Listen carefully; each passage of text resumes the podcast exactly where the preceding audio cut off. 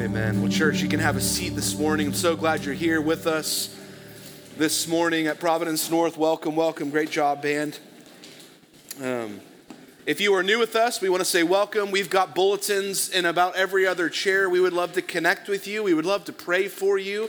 We would love to get to know you. And there's a tear off section at the bottom of that. And you can drop that in our giving baskets, our box, our poster, sign, whatever that's called back there. And we would love to connect with you with a, with a connect card and let you a little bit, let you know a little bit more about who we are at Providence North. But if you are new with us, uh, we typically walk through books of the Bible. So we currently find ourselves walking through Paul's letter uh, to the church at Colossae, the book of Colossians. And so if you have a Bible, why don't you grab it? David read it this morning, or David read it a few moments ago. I'm going to read it again, and we're going to walk through a few verses this morning. It's one of my most favorite passages in all of the Bible. Um, Let's read it again and anchor our hearts and just direct our hearts to what God will have for us this morning. Colossians 1 15 through 23. This is speaking about Jesus. He is the image of the invisible God, the firstborn of all creation, for by him all things were created in heaven and on earth, visible and invisible whether thrones or dominions or rulers or authorities, all things were created through him and for him. And he is before all things, and in him all things hold together. He is the head of the body the church. He is the beginning, the firstborn from the dead, that in everything he might be preeminence. For in him all the fullness of God was pleased to dwell and through him to reconcile to himself all things, whether on earth or in heaven, making peace by the blood of the cross. And you, who were once alienated and hostile in mind, doing evil deeds, he has now reconciled in his body of flesh by his death in order to present you holy, blameless, and above reproach before him, if indeed you continue in the faith stable and steadfast, not shifting from the hope of the gospel that you heard, which has been proclaimed in all of creation under heaven, and of which I, Paul, became a minister. Now, I don't know if you know anyone like this, but you kind of, we all have these folks in our lives. Maybe you're one of these people, or maybe we all kind of have these little things that we are just know the nuances of everything about them. And when someone brings up those things, you just you just want to just go on your tirade of saying, "Oh, well, uh, uh, for example, like CrossFit people are tend to be like that, right? You bring up CrossFit, they're just like, "Oh, you want to well, I did 100 box jumps, I did the Murph, it's like a different language. You don't even know what they're talking about. They just go off on all their CrossFit things. Vegans tend to be like this, right? They have a they have this idea, they want to talk about how you're an evil person because you eat meat and then they want to uh, transition you into being the vegan diet, they just go off. When one word is triggered, they just kind of just word vomit all this stuff that's in their brains. Car guys are like this. You inevitably bring up uh, the word carburetor, and if it's a car guy, they just sort of go, right? And they just talk about all the car things. In Texas, barbecue, right? We have very strong opinions on barbecue. You bring up the word barbecue. See, up north, if you, Josh can attest to this, if you say the word barbecue up north, that just means you go over to someone's house and you grill hamburgers and hot dogs. In the south, it does not mean that at all. In fact, there are many nuances of barbecue uh, that we all have. So I'm an offset smoker guy, and so I used to be a Kamado ceramic guy, but I've moved on to the more pure form of the offset stick burner. And I believe that if you're a pellet guy, you're actually just a cheater. So there's this whole framework to talk about barbecue. Some of y'all like, I don't even know what you just said or what that means, right? But it's a whole thing, and I could just talk about it. I know all the brands, I know the airflow. Why? I don't know. It's interesting. Wine and beer people are like that. They're like, oh, I taste fresh cut granite or grass and uh, hints of rosemary butter. I'm like, it tastes like wine. It's like, what are you talking? Like, I don't. How are you detecting all these nuances? It's so strange, and you just can go off on all of these things, right? We all have these things we're passionate about, and we can just go off on, right? And uh, this is exactly what Paul is doing. In fact, I'm not really a movie uh, clip kind of a guy, but I, I, this came to mind as I was thinking about just these triggered responses. And so many of you remember that movie, The Sandlot. Anyone here watch that movie? so the Sandlot, you've got the new kid on the block, Smalls, right? And Smalls is trying to be accepted by all the buddies, all of his baseball buddies. And he wants to play ball, but they don't have a ball, so he goes and finds the ball at his house, and it is signed by someone very, very important, but he has no idea about anything that has to do with baseball. And so he's left uh, in the dark. And so watch this clip about his friends getting triggered about this one name. The bee's got it. You're dead as a doornail, Smalls. You're dead as a doornail, Smalls. Smalls, you mean to tell me that you went home and swiped a ball that was signed by Babe Ruth, and you brought it out here and actually played with it? And actually played with it? Yeah. Yeah, but I was gonna bring it back. But it was signed by Babe Ruth. Yeah, yeah, yeah. You keep telling me that. Who is she? What? What? The Sultan of Swat. The King of Crash. The Colossus of Clout. The Colossus of Clout. Babe Ruth! The Great Bambino. classic, classic right there. Like, what does this have to do with Colossians? the Apostle Paul just got done talking about how Jesus has transferred us from the kingdom of darkness into the kingdom of light. In the sheer mention, the thought of Christ's redemption sends him on this tangent. And if you'll notice, it's kind of like that. He's like, the Colossus of Clout, the great, like, right, the, the Sultan of Swat, the great Bambino. He's going, He is the image of the invisible God. He is the firstborn of all creation. He has done this. He has done that. He has done this. He has done that. That's who this Jesus is. You want to know who this is? And Paul just goes off. He has this triggered response and he's passionate and he just he just goes from creation to redemption, all the benefits that this Christ has done for us and accomplished for us. He's passionate about it. The mere thought and mention of Jesus and his redemption just triggers this response in the Apostle Paul. Christ is like this. Christ is like that. Christ is like this and that, and this is who He is. He's for you, He's with you, He's in you, He's made you. In fact, He holds everything together in the palm of His hands. That's the Lord Jesus. It's like that clip, the great Bambino. He's trying to get across the importance of Jesus. You have to know this one. Paul's reminding this church and he's reminding us of all that Christ is, that he is enough for us. That he is enough for us. He is speaking, the Apostle Paul is reminding us and reminding this church he's writing that Jesus is enough. He's reminding us of the sufficiency of Jesus. He's giving us a vision of who Jesus really is. Not who you just who you think he is, not who you've sort of made up in your head uh, for him to be, uh, not your best guess. This is exactly who he is. This is this is Jesus. And see if you have a big enough vision, if you have a big enough understanding of Christ, uh, you can trust him in everything and he's enough for you. However, if we have a real small view of Jesus, he's kind of puny, um, he's weak, we're never going to believe he's enough for us, especially when trials hit, especially when suffering hits. But if you have the view that the Bible takes of Jesus, that Paul reminds us here of, that Jesus is supreme, he's big, he's grand, then you can trust him that he's enough. You can trust him that he's enough. Now, practically, what this text is supposed to do for us, what it's supposed to inspire in us, is praise. Is praise. Supposed to inspire in us praise. That's why we sing songs about Jesus that anchor our hearts to Jesus, that we sing about him because he's worthy of our worship and praise. And the things that move our hearts the most, these are the things that we write songs about. These are the things we write poetry about. These are the things we make art about. The things that are most beautiful, the things that are most lovely to us are the things that move our hearts to act and create and to sing and to have things of beauty around us that represent and remind remind us of him. And in fact, this is exactly how Paul writes this. The, in fact, this whole section that we just read is written in sort of hymnic prose, the way that it's written in the original language. It's many uh, scholars believe this to be uh, a song or an old hymn that churches would recite or sing to one another to remind them of the supremacy of Jesus Christ.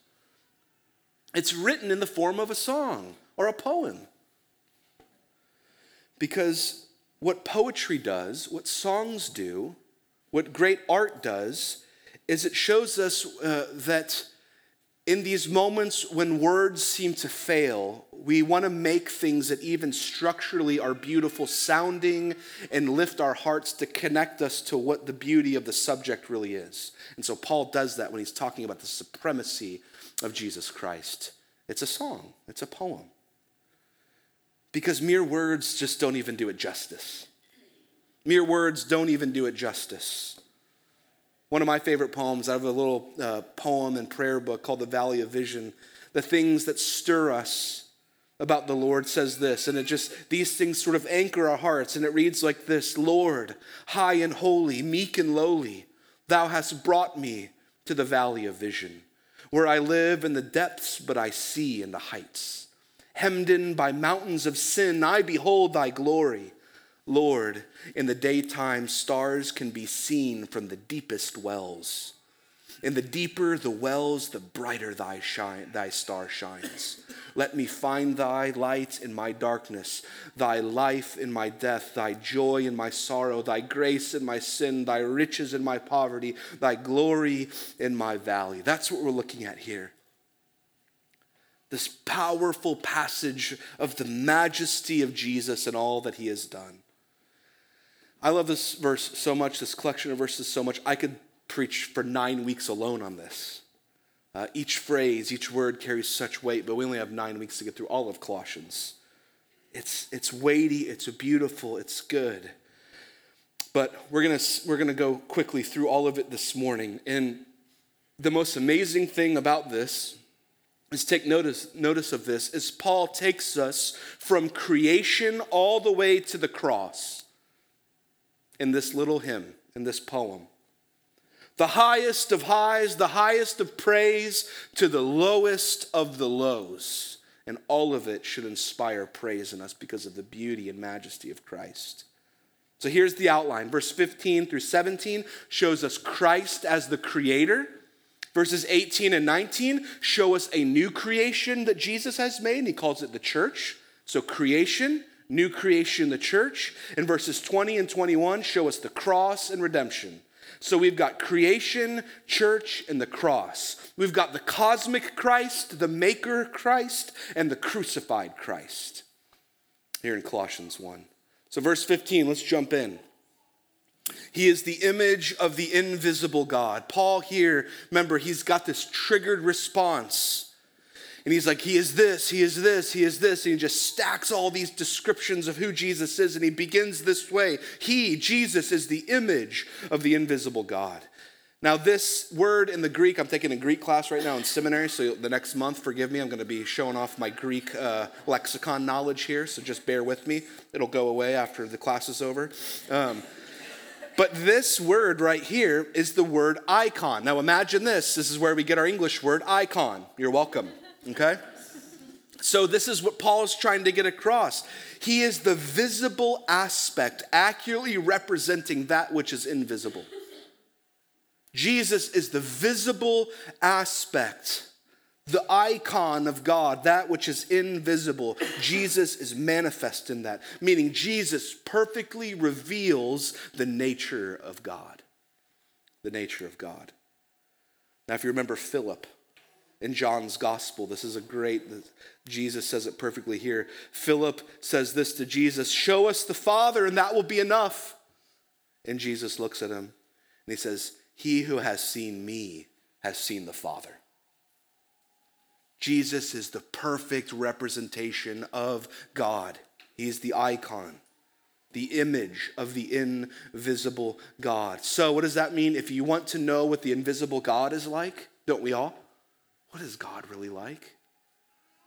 What is he really like? What is his character like? What is, how would he act? How would he respond? Look at Jesus. Jesus brings crystal clear clarity to the question what is God like? How does he respond?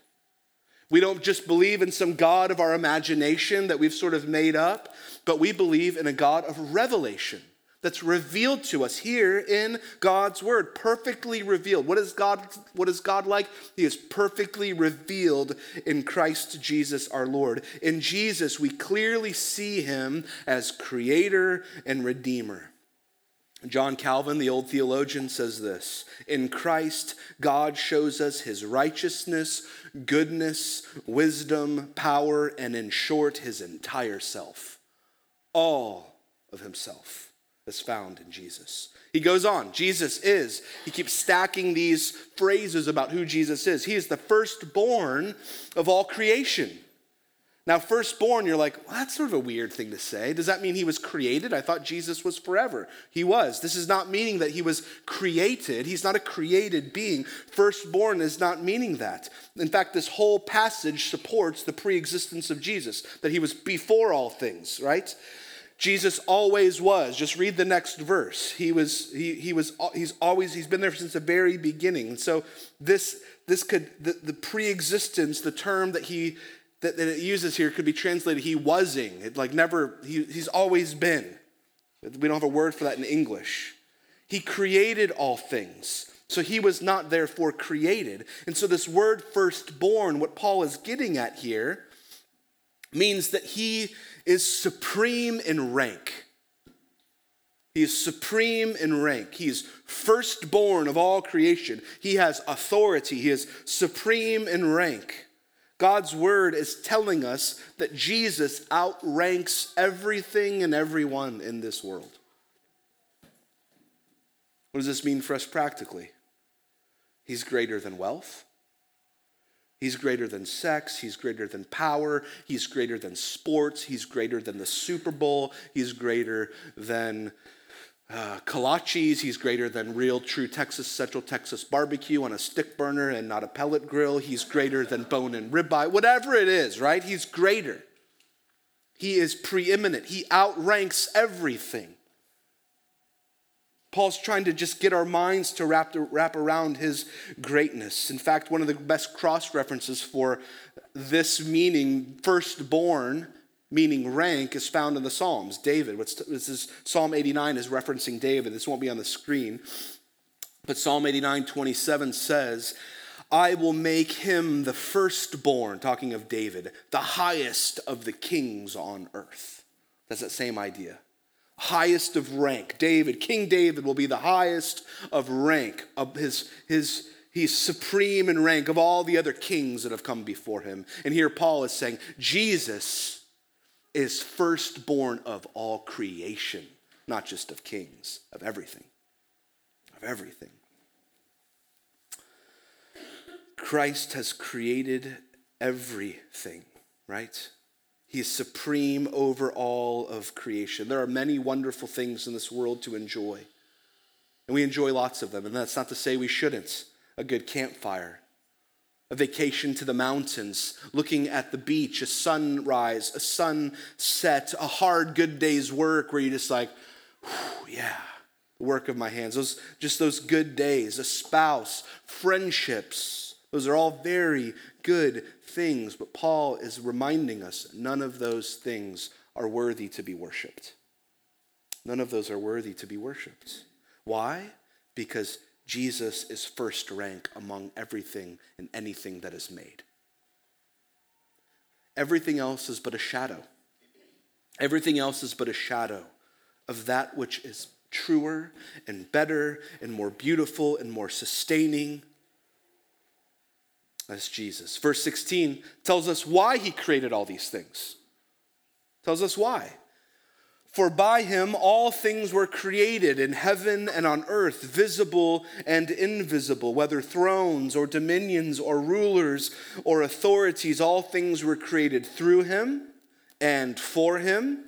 And he is before all things, and in him all things hold together by, through, and for. If you are an underliner or a note taker, those are important words. By, through, and for. All things were created by him, Jesus. All things were created through him. and because Jesus is the intermediary agent through which everything came into being. So, what does this mean? Um, this means that uh, hot yoga doesn't connect you with the supernatural, right? It means that runner's high doesn't connect you to the supernatural. It means that all these other ways that we're seeking to find a connection with the supreme are but shadows of what we're really looking for. Jesus is the one you're looking for. Go to him. He is the one who will connect you to God the Father. A vacation, time off doesn't won't do it. It won't connect you to the creator. Only Jesus. All of these things that are good that we enjoy were created through him. So go to the ultimate thing, not the shadow. To worship the shadow is to worship idols that we bow down and give our time and life to. And notice the goal of creation. All things that are made exist for him. All things were created by him, through him, and for him. All things. That's a huge thought. If there is a made thing, in other words, Jesus made it. Jesus made it. Visible and invisible, he made them. So Paul's teaching there is a visible world and there is an invisible world. That's interesting. Jesus rules them both, Paul says. They are both for him visible and invisible. What, what's one example of maybe an invisible world that we uh, maybe often don't think about that he is in charge of? Well, I, I mean, just real practically, even our emotions, the things we struggle with, our fears, our emotional life, our emotional well being. Jesus rules the invisible world of our emotions and our thoughts and our fears and our anxieties and all of those things. Jesus rules. And so, on a real practical level, Jesus makes a real everyday impact in our everyday world through even our emotions when we trust Him as supreme and sovereign. He's not left us alone. That's good news for me. When you understand this about Jesus, He casts out fear, the scripture says. That's the invisible world. You can't tangibly quantify fear. Now, this is also speaking of the evil forces at work in the world, right? The visible world and the invisible world. But our Christ is in control, Paul reminds us. He's in control. Christ is with us. And, church, this is how we can do hard things. This is how we can walk into hard places. This is how we can endure when difficulty comes our way because he's in control. He is supreme. He is sovereign over all things. And so we can trust him, church. We can trust him. We can even go through the valley of the shadow of death and we can fear no evil. Why? Because he's with us and he will comfort us.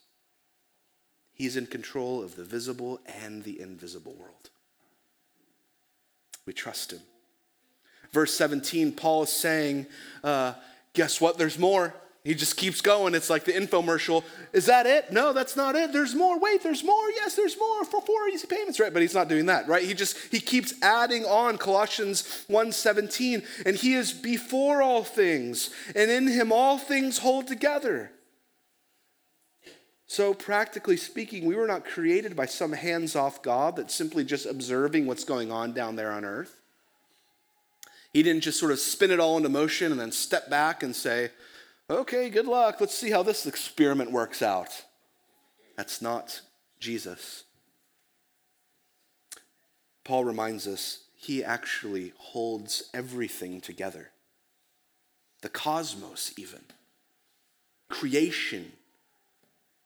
He's the divine glue, so to speak. Christ sustains the entire universe. Therefore, life is not meaningless. The world, though it may seem like it to us, is not in chaos. And if Jesus can sustain the cosmos, he can sustain us. That's good news. That's our Jesus. That's Jesus in creation, as Paul just describes it. That's Jesus as the creator. He holds everything together. Now he goes on, verse 18, the new creation he's going to talk about. So Jesus creates something new. He creates earth and the cosmos. He holds everything together. And now he says, goes on, and says, This is what else he's created. He is the head of the body, the church. He is the beginning, the firstborn from the dead, that in everything he might be preeminent. Notice verses 15, 17, and 18. It says, He, He, He. Christ alone is the head of the church. To be the head of the church is to be Lord over it. He gives life to it. Christ is the leader. He is sovereign over it. Christ guides the church. He governs the church and the redeemed people of God, this new creation under his covenant, under his rule and reign. In the body, he uses us this analogy of the body, and it gives us these amazing insights into where we fit into this cosmic reality known as the church.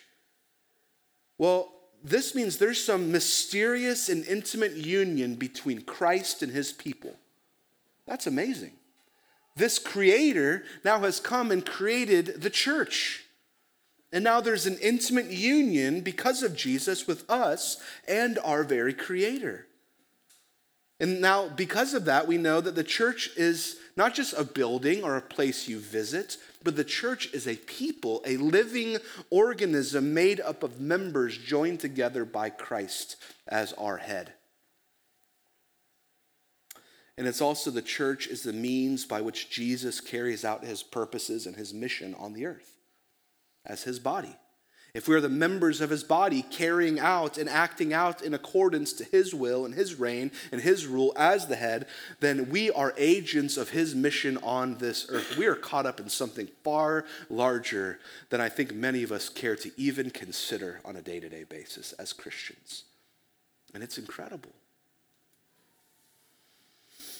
And then in verse 18, he tells us why he's the head of the church. He says, He is the beginning, the firstborn from the dead. The reason He's the head is because He is the, res- the resurrected Lord. He is the firstborn from the dead. He was the first one, the firstborn, born again, sovereign, defeated death, in charge. And because he is firstborn, it's that same word again supreme, outranking, because he is the firstborn from among the dead, meaning he conquered death. Now he has the power, the rank, and the authority to raise us up on the last day. That's good news. He's firstborn from among the dead. We could never do that. He did what which we could never do. That's the good news of the gospel. He has the authority.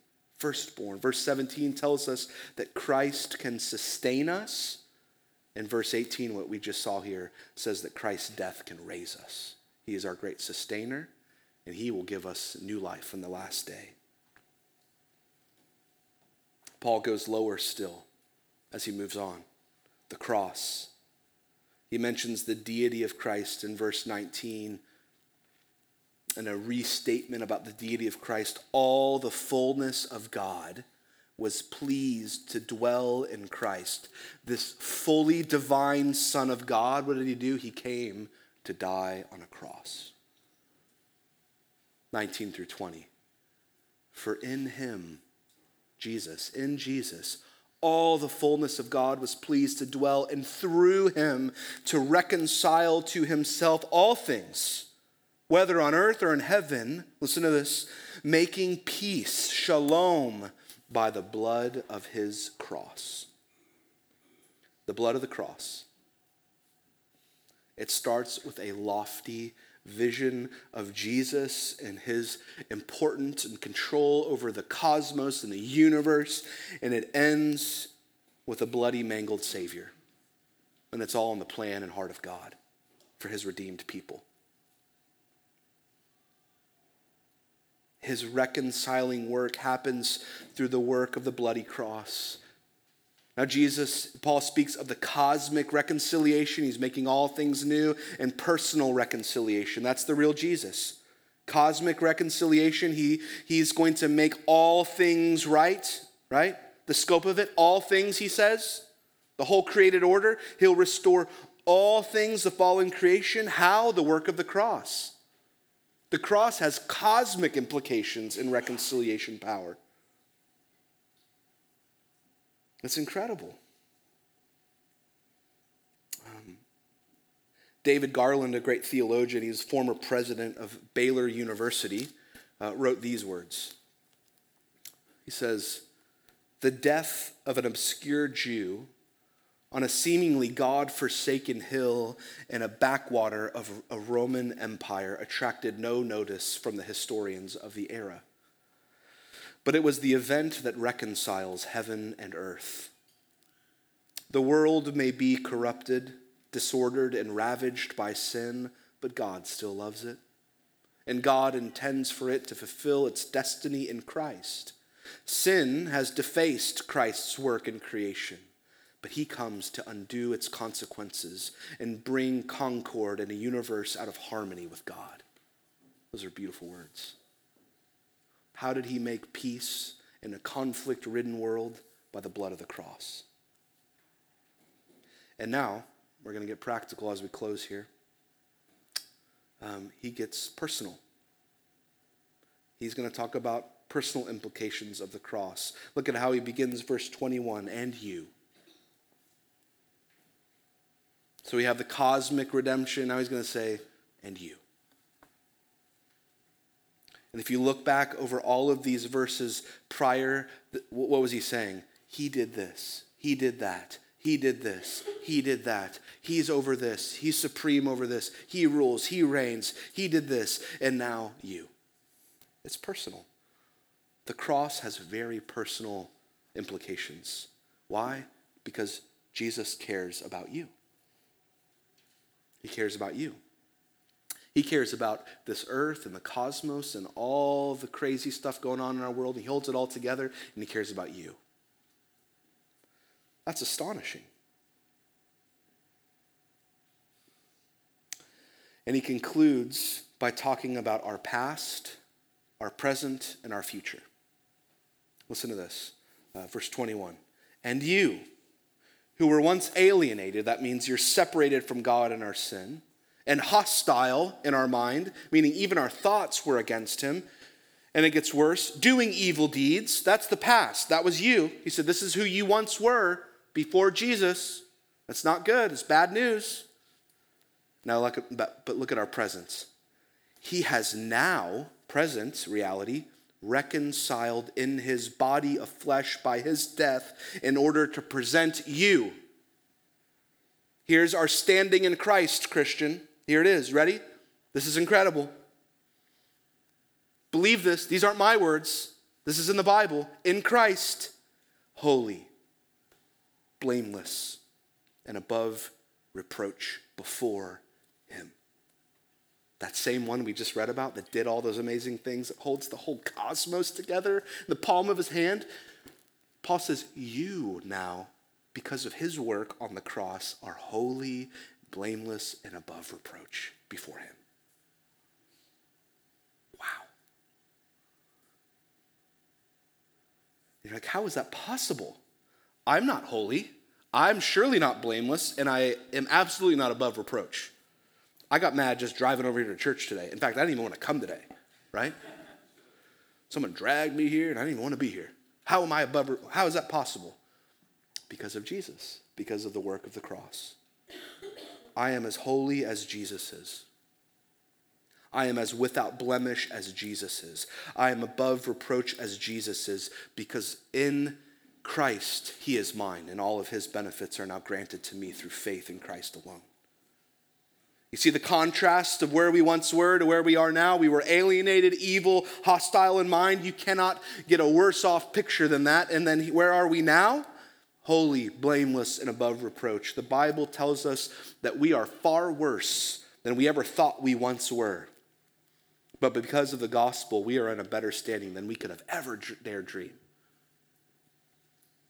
Past, present, and now future. We're almost done if indeed you continue in the faith, stable and steadfast.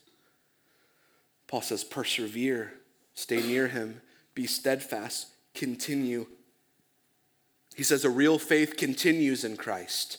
A real faith is steadfast in Christ because it's not you, it's him working in and through you. A faith that withers and dies, Jesus tells us in his gospel, is not a real true faith. So there's constant admirations, there's constant encouragements in the scriptures to continue in the faith, to press on in the faith, to be consistent in the faith, to be committed to the faith. That's how we begin and that's how we continue. We start by trusting in Christ and relying on Him and leaning in on Him and His work and all that He's done, and we keep doing that forever and ever and ever until we see Him one day in glory. Stable and steadfast, not shifting from the hope of the gospel that you heard. Christ gives us hope. So we keep walking because of the hope we have in Him. There's a hope laid up for us in heaven because of Jesus. And Paul goes on, which has been proclaimed in all creation under heaven, and of which I, Paul, became a minister. This is Christ for you. How has he come for you? He came in humility. Um, he lived a sinless life for sinful people. He came and traded places with us, giving us his righteousness, making us holy, making us blameless, making us above reproach. And in this little insignificant town in the Lycus Valley of this small little church, Paul says, the cosmic Christ, the sovereign Christ, the one that spun the stars in existence and holds everything together, is with you and is holding you and has made you new. Believe in him, trust in him, continue in him. Christ is enough. Christ is enough. Christ is enough. Church, we're going to remember Jesus and his power and his might and his majesty, that the work of the bloody cross has now given us life and redemption, that on our own we cannot conjure up blamelessness. We cannot on our own conjure up righteousness and holiness. On our own, we cannot conjure up being above reproach in the sight of this mighty God. But Christ has come and done that which we could not do through the blood of his cross.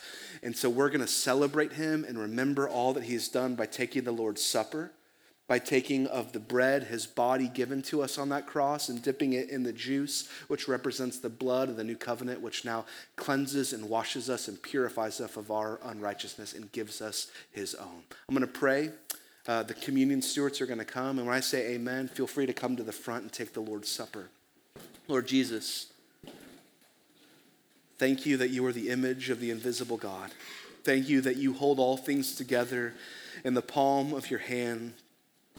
And God, I pray for all of us in this room that knowing the reality of who you are, Jesus, and what you've accomplished, Lord, it should produce in us a calming.